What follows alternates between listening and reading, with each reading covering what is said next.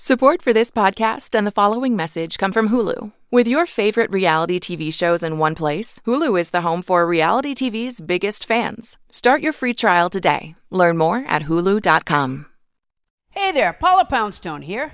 I hate to interrupt, but maybe you might like to listen to my new show, live from the Poundstone Institute, where I talk to researchers about interesting studies. It's like Hidden Brain, except our brains are really well hidden.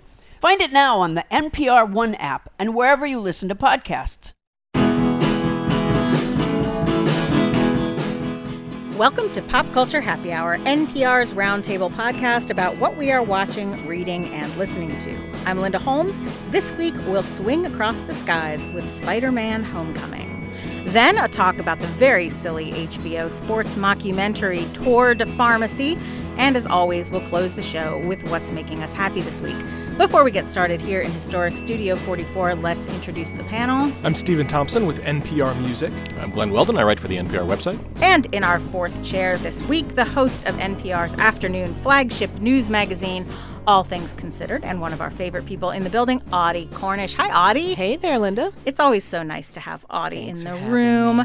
Now, there's been no shortage of big screen Spider Man adaptations. Spidey was rebooted very successfully in 2002 with star Tobey Maguire and director Sam Raimi. It was then rebooted in 2012, less successfully with star Andrew Garfield and director Marc Webb. But now Marvel is ready to marry its master of arachnoid adventure with the rest of the Marvel Cinematic Universe. That meant that a new Spider Man, played by Tom Holland, showed up in 2016 in Captain America Civil War. Now, Spider Man Homecoming, directed by John Watts and written by committee, gives Holland's Peter Parker his own playground adjacent to the ones the Marvel Cinematic Universe has been building since Iron Man in 2008. Here, Holland shares the screen with Robert Downey Jr. as Tony Stark, Marisa Tomei as Aunt May, and Michael Keaton as Vulture. Glen, what are your Spider Man feelings up to this point? Um, I certainly like the Tobey Maguire, mostly because of Raimi, Sam Raimi, the director. Uh, I thought the Andrew Garfields were fine, but unexceptional. Yeah. Uh, I think this, however, is how you friggin' do it. You lean into the comedy and you keep the scale small. Yeah. The reason this feels so fresh is that for the first time, we know in the real world, uh, Spider Man is Marvel's flagship character, the biggest gun that they have. But here, he's being treated as a C-lister. And that's the first time they could do that because up to now, he was alone in his universe. Now he is just a kid who is learning the ropes. And back when Iron Man 2 came out, I had this big grand theory that the reason Iron Man 2 didn't feel satisfactory is because it wasn't an origin story. And we love oh, origin stories. We need origin stories. That was back in the late Jurassic when Iron Man 2 came out, and Yeah. mu- much has changed. And here, we don't get the origin story, which I think is crucial, but we do get something that I, I think now might be the key. We get the training montage. He's learning the ropes. It doesn't matter where he got bit by the damn spider. What matters is he's a kid and he's learning, and it works. Yeah. Um, Audie, I don't think of you as a person who loves every superhero movie, but I also am don't discerning. But I also don't think of you as a person who goes in against uh, superhero movies. How did you react to this one? Well, I did sit down to uh, next to Glen in the theater, and I said, "I'm here under duress because I have felt so much like I don't need another Spider-Man. It's not that I don't like this story; I just didn't need another one.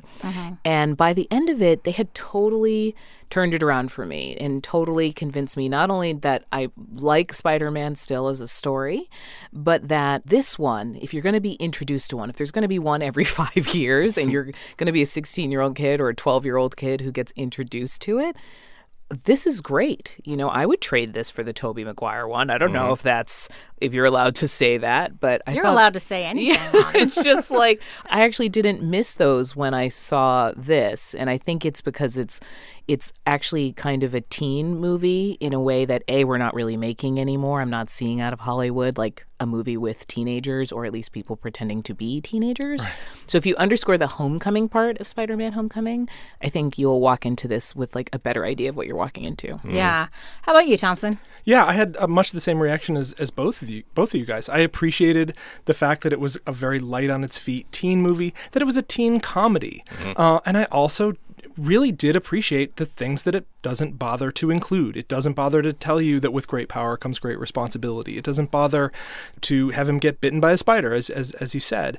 And it just focuses largely on dispensing kind of light action and jokes, jokes, jokes. The fact that there are, I think, six billed screenwriters in this movie portends this kind of committee driven mess. And yet it feels like all those writers were there just punching up the script. I really enjoyed that. And I think bringing in Michael Keaton as as the heavy kind of coming full circle at one point he he's you know he's sort of wearing his vulture gear and he looks just like Birdman. Mm-hmm. And I like the fact like everybody thought Birdman was Michael Keaton coming full circle. This is Michael Keaton coming full circle. I really just enjoyed this movie enormously. Interesting. Glen, how did you feel about the Keaton role? Because I've I've heard, you know, other people talk about thinking this was a really effective Marvel villain. I found him a little generic. Well, it, it's a smart tweaking of the character because the character is an old man in a vulture suit. He's a different kind of vulture. He's a scavenger. He takes all this alien weaponry and he sells it to the highest bidder uh, and also uses some of it himself. Mm-hmm. At the same time, I think they do a nice job of undercutting his villainy with certain sympathetic qualities that I think are really useful. And it kind of, for me, harkened back to one of the things I really loved about particularly Spider Man 2 in the Sam Raimi universe, where you have that wonderful performance by Alfred Molina as Dr. Octopus, who is a supervillain that you care about and sympathize with and understand how he got to this point. And I think that they do a nice job of making Michael Keaton more than just a, a. I think he's more than a generic baddie. I think they have nice ways of undercutting that and making him sympathetic. Yeah.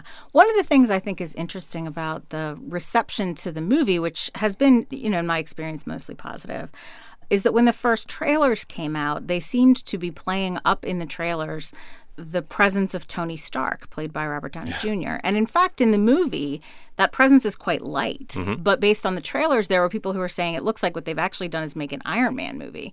And that's not true at all. I will say, when I watched Robert Downey Jr. in this movie, I thought, I don't know that there's as much charm for me in seeing him do some of this as there originally was. Mm-hmm. And it's curious to see to see them decide that essentially the best use of Iron Man, at least in this movie, the best use of Tony Stark slash Iron Man, is to introduce somebody else, somebody new, rather than just doing more Tony Stark Iron Man stuff. I mean, he's kind of a jerk. Mm-hmm. Iron Man. Oh yeah, oh, yeah. Oh, yeah. like absolutely. I mean, even in this movie, they do play up that angle of him being this billionaire, kind of a corporate shark type who's actually not that great, right? That sets off some oh, yeah. of the villainy, and I I somewhat appreciate that, and I think that that's a it's a flawed character who you're supposed to root for, and seeing him try to be paternal was sort of amusing mm-hmm. in moments but like i'm not a person who like likes Tony Stark as yeah. a person in any of these movies. I always think like I think we'd all kind of hate him. Yeah. Oh yeah. If he really existed. Oh yeah. No question. Uh, but since it's Robert Downey Jr., it's sort of like ha ha ha. Yeah. Yeah. It's it's he's there to sell the movie as much as as much as anything. He does a good job. I mean, I think one thing I really liked about this movie that by partnering and Glen can break this down the sort of studio partnership of mm-hmm. like Sony actually getting to acknowledge the rest of this comic universe. Mm-hmm. It gets to do something which you also see in the Netflix superhero movies where they acknowledge a world where superheroes and aliens exist mm-hmm. and but on a very small scale these like kind of small scale s- local superheroes like mm-hmm. Jessica Jones or Luke mm-hmm. Cage they're not involved in all of that, right? Mm-hmm. They might be solving their little neighborhood hijinks, right? But they're not tearing down skyscrapers, right? And their friends and relatives will make kind of jokes here and there about like, I don't know what's going on these days. You know, there's a guy with a hammer out there, like, yeah. and I, I always find that very. I'm always amused by that kind of acknowledgement that like, yeah, we all can kind of get used to anything right. if you think mm-hmm. about it. they're not just keeping it grounded; they're keeping it interconnected, which yeah. of course is one of the main appeals of the Marvel it universe. really worked. Yeah. I, you know, sometimes I resent it because I'm like, there's so many of these movies, and I just feel like. Mm-hmm. This is going to be, you know, the boomers will have their like great cinema and we'll have this and we'll like have to explain this to our kids. Yeah. But, uh, you know, if when they make little efforts like that that seem like, okay, we have built a world then I can appreciate that. This film is actually more attuned to our contemporary society than a lot of other superhero films have been. A, because you've got a villain with a grievance that we've heard a lot. B, because they understand something about nerds, which is it's changed. The world has changed. When Spider Man was created back in the 60s, Peter Parker was a nerd in a sweater vest who was bullied by Flash Thompson, who was a jock in a Letterman sweater. And when they made the original Tobey Maguire films, they kind of kept that dynamic. And they kind of played with it with the Andrew Garfield dynamic a little bit as well. Here, everybody's at a science tech magnet school Yeah. because nerds have taken over. And everybody's a nerd. And that is reflected in the film. His bully is played by Tony Revolori, who is not a bully bully, but a guy who makes fun of him while DJing. Yeah, So and, and he was in uh, who you might know from the Grand Budapest Hotel. Yes, exactly. So it's it's a different world. It's a, a more contemporary world. Yeah. One of the things that I like about it is that I think they do a good job of making the movie about what they want it to be about on a larger level, on a kind of a meta macro level, which is Spider Man joining the Marvel Cinematic Universe. A lot of times that can sound like a totally a marketing thing. You know, we're bringing Spider-Man into the Marvel Cinematic Universe so that they can all be part of the same line of of plastic cups. um, but this movie is really about the integration of, of him into this team and whether it is to happen at all and how it might happen if it were to happen. The other thing I like about it that is related to that is the Marvel movies have a very interesting relationship with the suit. I, mm-hmm. I think there is the suit that you can make on your own, and there is the suit that is a superhero suit. There's the suit that says, I'm taking this responsibility. And then there's the suit that you get that is the suit you've earned. Do you see what I'm saying? And there is a uh, there's a version of an early suit in the Captain America movies that that are, that inspires his ultimate kind of super suit. There is some great stuff, particularly in Iron Man 3, about him when he has the suit, when he doesn't have the suit. There's a great shot of him dragging the suit.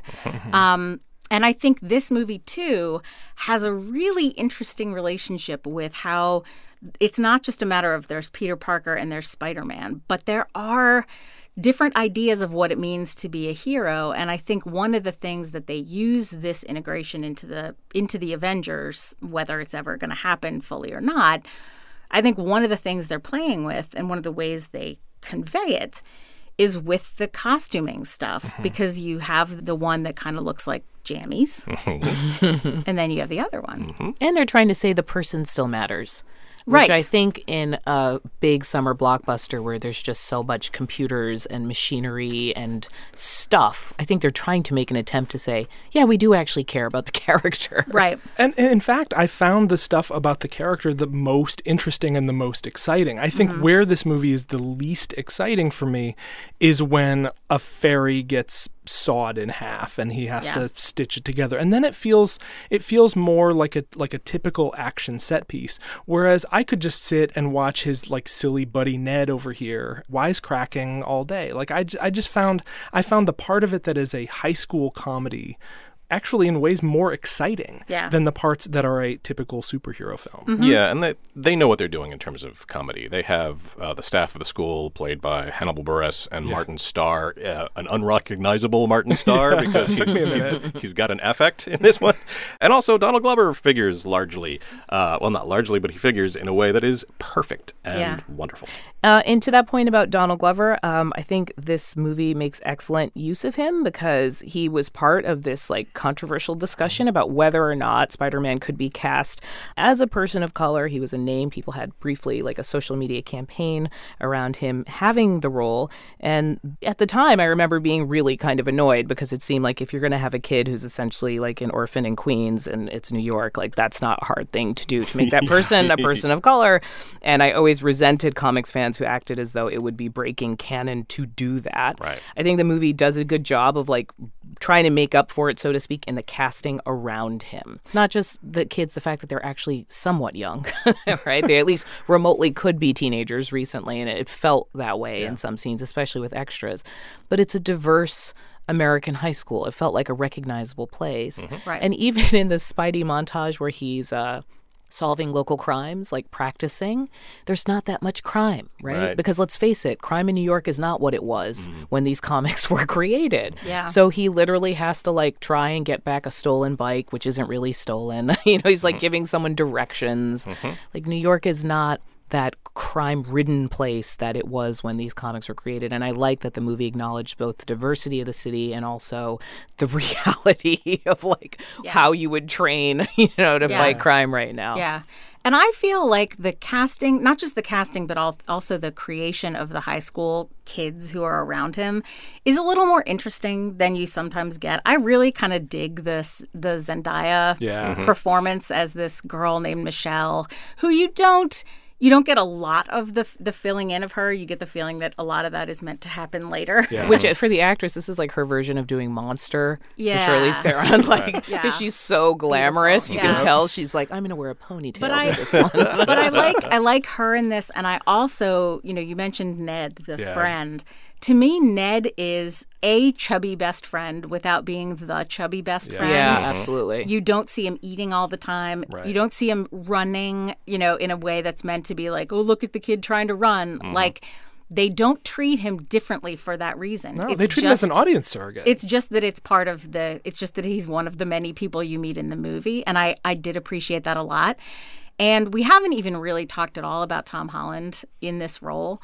And I have pointed this out on Twitter a couple times, and I apologize for, for being so insufferable about it. But when I saw Tom Holland years ago in The Impossible, which is the movie with Naomi Watts uh, about the tsunami, he was a, really a, a young kid, and he's he's also been a theater kid. He was in Billy Elliot the musical, and is a song and dance kid. Um, but when I saw him in The Impossible, even though you know that is not the lead role in that movie, I looked at that kid and I thought that is a really interesting kid. He has great curious, thoughtful eyes, and he has kind of a keenly aware way of being.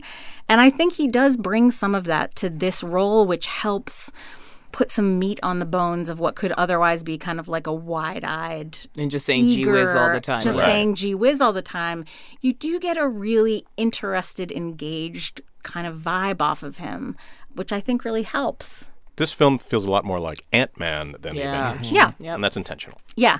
Uh, I will be curious to hear what all of you have to say about Spider-Man Homecoming. Come and find us on Facebook at facebook.com slash PCHH or tweet at us at PCHH and tell us what you thought about uh, Spider-Man Homecoming, Michael Keaton, Zendaya, Tom Holland, and uh, men who climb up buildings. When we come back, we're going to talk about Tour de Pharmacy, the comedy special from HBO, so come right back. Support for NPR and the following message come from Netflix's Con Todo, presenting Brown Love, a new podcast that aims to bring together the best and brightest of Latino Hollywood to get real about the industry and all the things Latinx communities are talking about on your timeline. Each week, the show features a roundtable of Latino actors, including Diane Guerrero from Orange is the New Black and Jessica Marie Garcia from On My Block. New episodes of Brown Love drop every Tuesday. Subscribe now where you listen to podcasts. Welcome back to Pop Culture Happy Hour. Andy Samberg got famous as a Saturday Night Live goofball, but since he left the show in 2012, he stayed very busy. He's the lead in the Fox comedy series Brooklyn Nine-Nine, but he's also stayed active, making music and comedy with his troupe, The Lonely Island. Last summer, he starred in the woefully unappreciated Not by mm, us. I agree. We, Not- we appreciate We it. loved it. there we go. Satire, pop star, never stop, never stopping. And in 2015, he and writer Murray Miller made the sports mockumentary Seven Days in Hell, a ridiculous and filthy HBO special starring Samberg and Kit Harington from Game of Thrones as rival tennis players. Now, Samberg is back with Murray and Seven Days in Hell director Jake Szymanski with a similar HBO project switching the focus to cycling. Tour de Pharmacy is now available on HBO and all your streaming and on demand platforms, I am sure.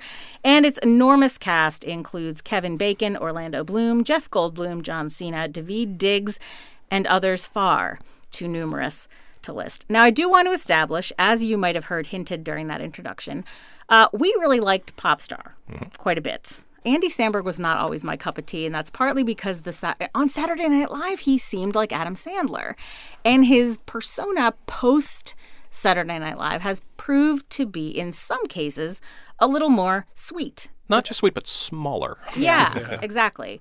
But this is not the smaller Andy Samberg. This is the other. What's not the smaller Andy Samberg? This is the blown It's out. the full Samberg. This is the yeah, not the full Samberg in this movie, but the full somebody is in this movie. It's full of many people. Um, so the basic gist here is it is about a season, a cycling of the Tour de France, where you know it's from uh, long ago. So you get the the the supposed archival footage. That's when you see Andy Samberg and Orlando Bloom and some of those guys. Then you get the modern day interviews, which is where you get some of the other. the talking heads, casting, the sports, talking heads. mockumentary part of it. We're going to spoil here because it's not uh, that much of a spoilable. And we're just oh yeah, and we're spoiling casting. What are you gonna do? Exactly. I do think some of the casting jokes are funny. Like Jeff Goldblum as grown up Andy Samberg. Yep. I see it a little bit.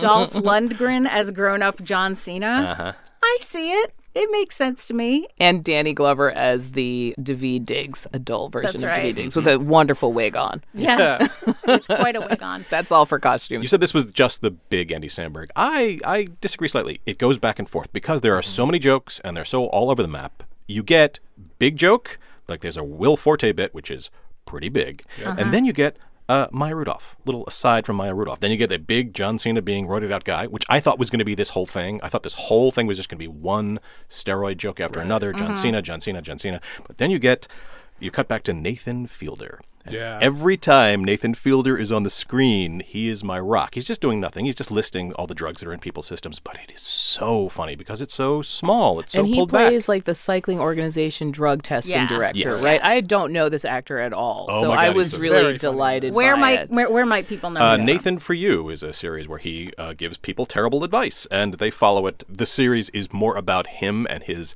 schlubby affect than it is about his advice. It's very funny. part of the fun of Nathan Fielder in this is that he's dry. Yeah. There's a lot of very big outward comedy and to have a little bit of inward comedy really helps. Yep. I also just enjoyed the the the ability and willingness, and this is true both in uh, Tour de Pharmacy and in Seven Days in Hell, of a willingness to just wander off course. And it, it gives you just this sense overall. If you take Seven Days in Hell and Tour de Pharmacy and put them together, they are not quite a feature length movie. so, so the stakes of this thing and the lift of this thing as an audience member are so slight that if if there's one joke with full frontal nudity that you don't enjoy, there's another joke with full frontal nudity that you might. Mm-hmm. And so I just found these things incredibly fun and silly and slight and very fast moving in ways that, that I just I got a kick out of it. I mean, what is the hit rate on the jokes? It's not 90%. Yeah, It's, you know, even if it's 40%, good enough. it's good enough. It's fun. I'll take it. I'll take it. These to go back to your yeah. your point though, I think the show single-handedly aimed to address the HBO gender imbalance on Full Frontal. yeah. And I wasn't sure whether to commend them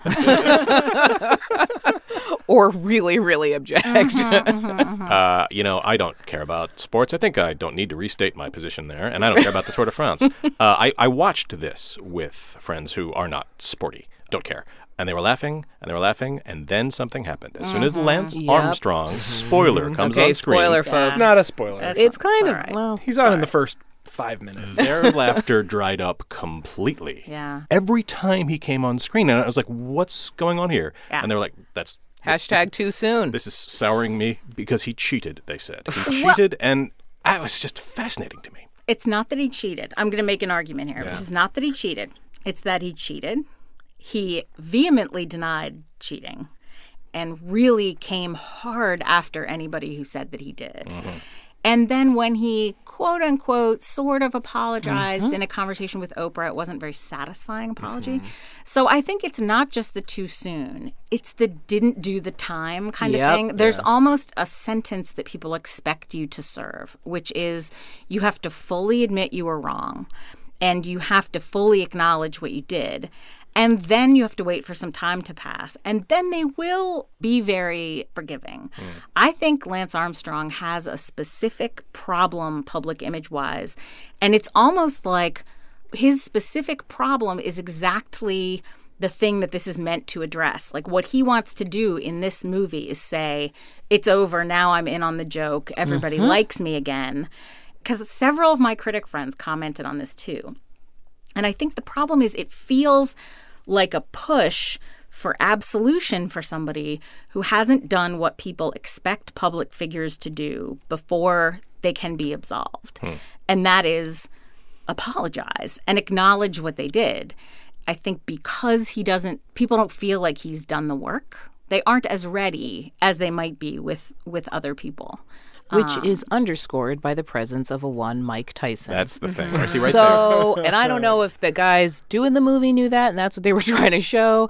But Mike Tyson, I'm not going to say he's apologized somewhere because I didn't dig that deep in the Wikipedia page, but he certainly served time for mm-hmm. his various crimes. Yeah. But he's also like gone on literal apology tours, done a Broadway show, written multiple books about his past and how he feels about it. Done lots of stuff making fun of There's himself. and lots of stuff making fun of himself, And but there's also the people thing who aren't that- ready for that either. Not Yeah. at all. Not um, at all. But I'm just saying, like, I was watching this and thinking, Armstrong, you're not even at Tyson levels yet. Right. So I don't know who you think you are I agree. rolling up in here trying to make a joke now. Okay. like, I agree. Do a couple memoirs and maybe I can understand what happened. But that thing you said about him going after people who accused him and who were, you know, unveiling the truth about what was happening, he was vicious. And so the jokes here don't acknowledge anything like that. The joke is just his presence in a movie that's supposed to be a joke about drug use in cycling. Yeah. But uh, your presence is not a present. Sorry, Yeah. Jay Z would say. it feels like a casting coup that that Totally. that oh, we got him. that They're so excited. Yeah, that threatens to kind of run away with what the show is, and and anytime it draws away from that and back into bits like uh, Andy Samberg represents the continent of Africa because Yeah. he's the son of a diamond miner. Yeah. like there, there's enough, there's enough other stuff. I do agree that it kind of grinds to a halt with the Lance Armstrong stuff, in part because as an audience member, you're sitting there like, how did they get him to do this? Yeah, absolutely. I mean, I, I, I think there are a bunch of ways you can feel about doping itself, about sort of what the what the moral components of doping are or not. It's all the other stuff. Yeah. And I think if you watch, there's been some documentary work made around him and around cycling, and I think that. You know, I think some of that is hard to watch, and, And I didn't mean to imply that Tyson is absolved, No, I know. especially for some of his I know. more serious crimes. I know. The thing you were talking about, about the time spent in a public Yeah. redemption mode, Right. has just been much longer much and more longer. public than Lance is essentially sorry, not sorry, and then we haven't seen him since. Right. But Stephen mentioned something else that I also want to talk about, which is the relatively short length of these pieces of Seven Days in Hell and also of Tour de Pharmacy. I do think that this idea of like a 35, 40 minute comedy short film is something that I don't know if we had a good distribution mechanism mm-hmm. for that prior to kind of the explosion of cable and all that Right. stuff. And I don't know that there have been a lot of people who have made made much out of the idea of the standalone non-feature length comedy special, scripted special. Right. Sort of functioning like a stand-up special would, except it's a comedy, it's a scripted comedy special. Yeah, he switched in this from doing kind of what was a twofer with him and Kit Harington in the tennis Mm-hmm. thing to really an ensemble piece. He's in this, but he doesn't dominate. Right, no, Uh, that's I'm talking about Andy Samberg now. Right. Uh, and because he's busy, right? But all these people are busy, and they all kind of come in, do a thing, and then they're out of the of the filmette. Yeah. and I think that speaks to me of a certain kind of a brand of restraint that I appreciate. Because if this thing, if this one joke was an hour and a half, Oh my oh, God. wee, Oy. And how many times have you seen that? How many times have you seen something where the first 20 minutes of a funny thing are funny and then it's clear that that's all there is? It's mm-hmm. clear that they ran out of like they had a funny idea and the only thing to do with your funny idea if it's not going to be a series is to make a feature film. So they wind up making an entire feature film, you know, because it'll be like, "Oh, what if Michael Cera and Jack Black were cavemen?" And instead of being able to make like a half hour thing, they make year 1 Yeah. which is feature length and bleh. God bless you for remembering that. Hey, I went to I a was like, screening of that. to the smartphones because I have no idea what you're talking about. I am gonna wring that experience out until I've gotten every drop of of value We're all because gonna I suffer. spent that hour and a half of my life. Well, maybe anyway. it's Samberg leaning into his strengths because if his strengths on SNL, right, it's the digital short. Yes. So much of this felt like a bunch of digital shorts Absolutely. sewn Right. together, Right. especially those digressions people are talking about, which are very funny. But also, it felt like that moment at Saturday Night Live when you're like, all right, now we're going to just see a silly thing for you know two minutes. Yeah, it's it's the uh, I can't remember where I read about it. It might have been in a book about SNL, but they talk about the the concept of dropping the cow, which is just you get to the end of a sketch, and even if you don't have an ending, you just drop a cow on the whole thing, and then it's over. just because nobody has anything else to do, and so often you wish they would drop the cow sooner. drop That explains so On much about Live. that program. You're going to need to Yeah, I don't- mark that for me. like I said, I got to look up where I got it from, but uh, So cow anyway- droppings. Yeah. Tour de Pharmacy is available on all of your HBO streaming services, and uh, we'll be interested to hear what you think about it. Uh, find us on Facebook or on Twitter. When we come back, it's going to be time for our favorite segment of this week and every week what is making us happy this week. So come right back.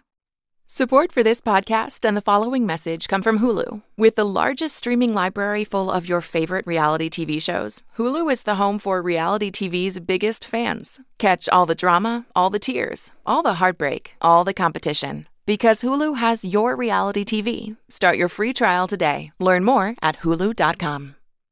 Welcome back to Pop Culture Happy Hour. It is time for our favorite segment, What is Making Us Happy This Week? Stephen Thompson, what is making you happy this week, sir? Uh, last week, for the first time in four years, we got a new song by one of my favorite bands, Rhye, spelled R H Y E. Kind of a just like a sexy soul band, but just very restrained and quiet and pretty. Lots of pianos, very subtle. And what I love, the song's called "Please," uh, and it's and it's gorgeous. Actually, let's hear a little bit of it now.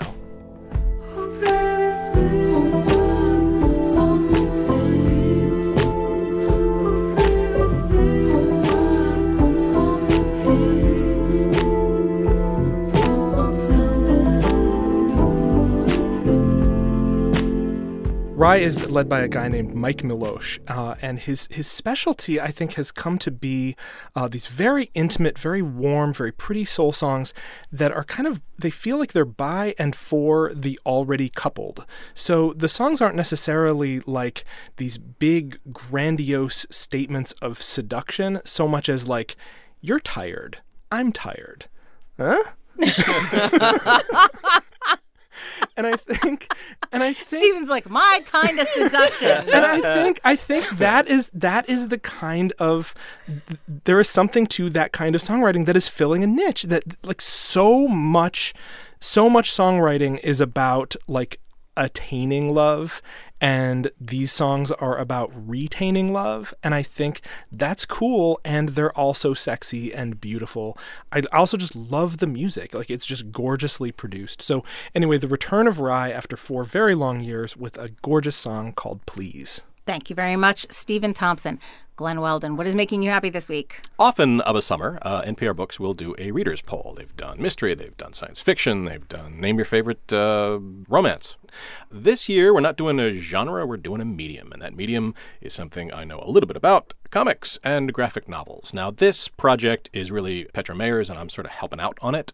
But uh, we asked people to tell us their favorite comics or graphic novel, and the list is pleasantly weird and idiosyncratic. We were worried, the judging panel, and I served on the judging panel, that it would turn out to be the usual suspects, the usual NPR suspects, your Maus, Persepolis, Fun Home, etc., etc., etc. And, you know, spoiler, guess what? They're on there. But when you ask people to name their favorite, you're not asking them the best. You're not asking them the most important or influential. You're asking them a very personal thing, and that's what showed up on the list. Now, the judging panel consisted of me, uh, another NPR uh, book critic, uh, Telka Lehoczky, uh, Maggie T- T- Tompson. How would you say that? I think Maggie? it's I think it's to, there's an umlaut. So There's an it's umlaut, Oh, Maggie. gosh.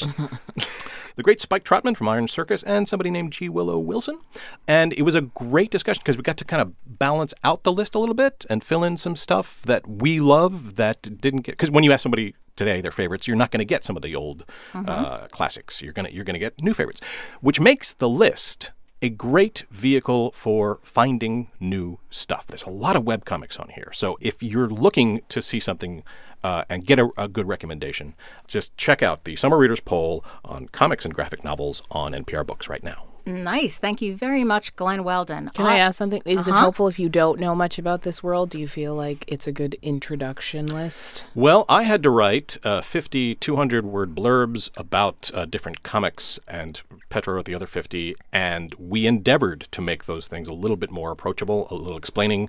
A, what this is, you know, summarize 75 years of comics. I'm in. I'm What in. I mean, be if you've done the work, I'm Yeah, in. no, it's it's uh, it it is it's it's everything that, that's on the list had to kind of justify its presence. There was a lot of back and forth on the judging panel, so yeah, uh, it was a lot of fun. Wonderful. Thank you very much. Audie Cornish, what is making you happy this week? I'm bringing two news articles, womp womp, um, but they're two pieces of entertainment criticism that I liked in the last couple of days. One is from the Hollywood Reporter. It's by the author is Tim Goodman. It's called The Post Review, Post Premiere, Post Finale World of Peak TV.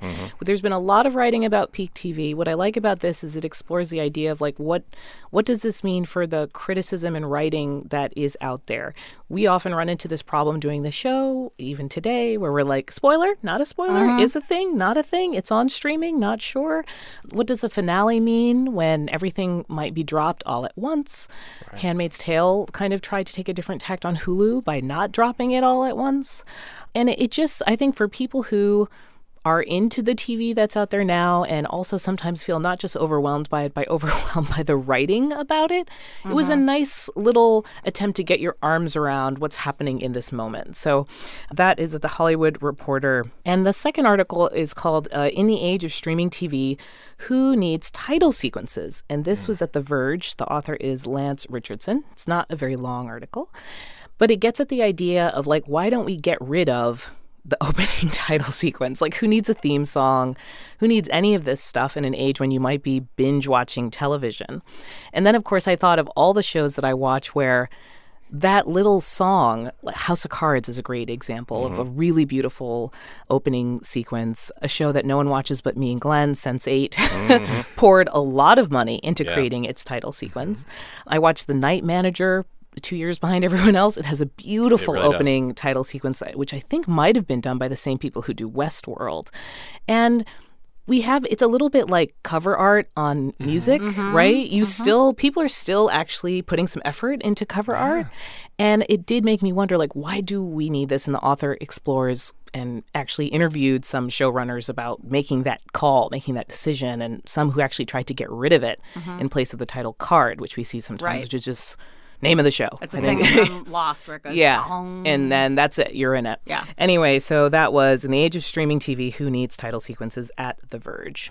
Wonderful. My happy is going to be very fast because then I have a little bit of show news to catch you up on. My happy, one of the first things that I talked about in an early episode of the show as something making me happy this week was a website called Budget Bytes, where I was getting a lot of really good recipes, one of which is dragon noodles, which uh, many people have told me since then that they made. So, one of the things making me happy this week is that Budget Bytes has a an app so go out and find it. Uh, I have downloaded it and uh, am in the process of trying it. It has some of her recipes.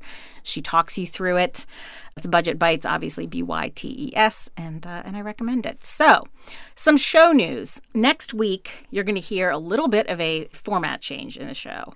And what we're doing, it is spoiler alert, not either more or less show, but rather than the entire show with two topics and uh, what's making us happy coming out once a week, we're going to have two episodes a week. One will be one topic, one will be the other topic, and uh, what's making us happy this week, which will still be on Friday. Now, what this means for you, if you have a routine that you like, where you like to hear two topics and a what's making us happy on Friday, you can still just listen to them both on Friday. Nothing need really change for you. But uh, hopefully, this is going to re- allow us to be a little bit more timely, and we hope to be able to use more different fourth chairs. And for a bunch of reasons, we're going to try this for a while and see how it works. And so, as I said, uh, if you like the show the way that you get it now, you can always still listen to both on Friday. But uh, we're going to be coming to you twice a week starting next week. So you don't have to change anything about your podcast feed. You don't have to uh, do anything different, but let us know what you think. Again, we are on Facebook. You can always come and find us there. Let us know what you think on Twitter. The only thing I'm going to tell you about the long, boring meetings about this kind of thing, which you don't need to know about, is I give you my word. These are uh, this was done to try to make the show work better for more people. There's nothing nefarious or gross about it. So let us know what you think. We really want to know how it works for you and how it's going to work for us, and we hope that it's going to make it a better show that fits better into your schedule and all that stuff. So that will be happening starting next week. So expect to hear an episode in only the next few days as you hear this. How exciting!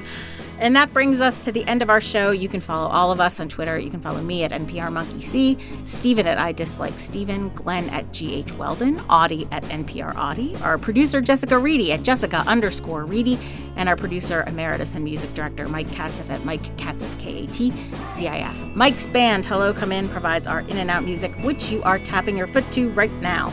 So thanks to all of you guys for being here. Thank you. And thanks to all of you for listening, and we will see you right back here next week.